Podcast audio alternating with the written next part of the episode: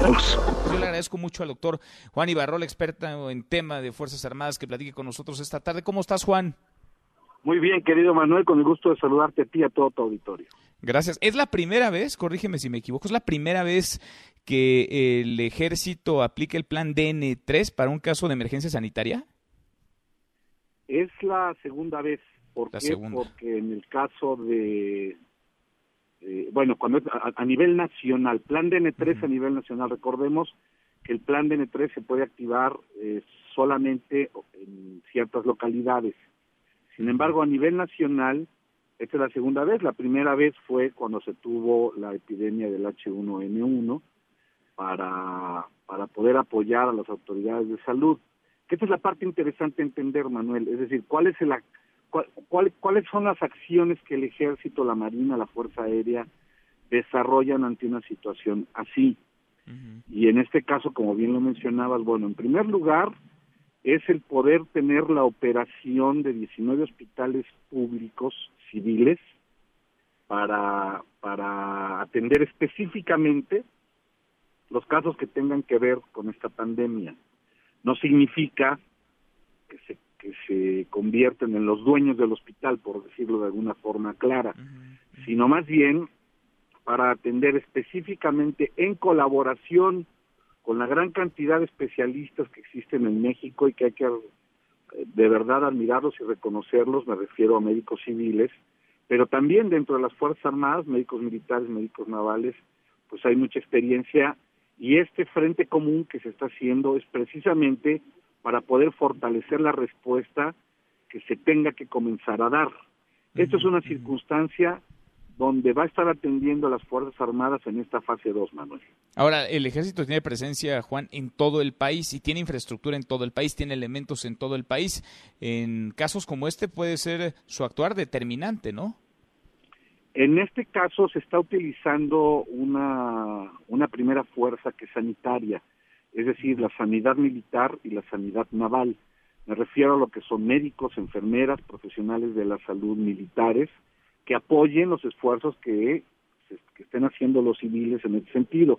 Ese es el primer frente o el primer grupo de fuerza que se va a dar para atender este tema. Eh, sí, efectivamente, como bien lo dices, se tienen desplegados en todo el país presencia militar, naval y aérea para poder coadyuvar. Lo importante es entender que no que no existirán, porque ya se está mencionando por ahí, pues alguna especie de, controles o alguna especie de, restricciones que vaya a poner las Fuerzas Armadas a la ciudadanía. No, Manuel, eh, esa no es la fase. En todos los países que, ante, que están teniendo o que viven la fase 3, eh, la acción de las Fuerzas Armadas va en función de control, no de restricción, no punitivas, no en ningún tipo. Sí es muy importante que se tenga eh, la, la, presencia militar.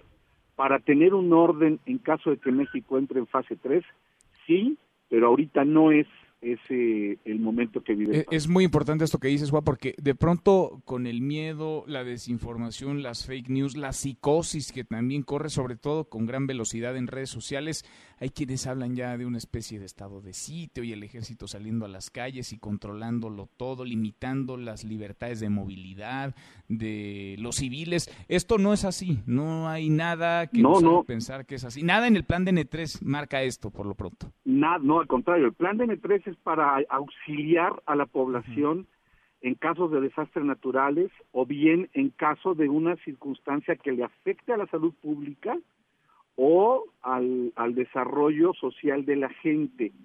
Eh, significa que es un plan de defensa, no es un plan de restricción de garantías.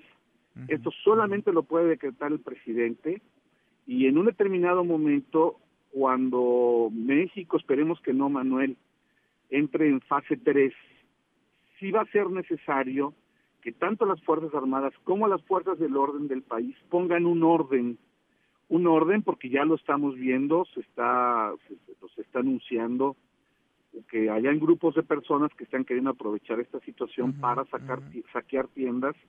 Y entonces de lo que se trata no es de restringir, sino de proteger, que esto sería la parte importante a decir. O sea, no es un estado de excepción, es un estado de emergencia donde hay que proteger a la gente, Manuel. Tal cual, valía la pena por eso tocar base contigo. Juan, gracias como siempre. Un fuerte abrazo para ti y a toda la gente, pues en México no está en un estado de indefensión, tenemos instituciones muy fuertes, Manuel, siempre sencillamente es una tarea de todos y es una responsabilidad de todos. Abrazo virtual, gracias Juan. Gracias. Mesa para todos.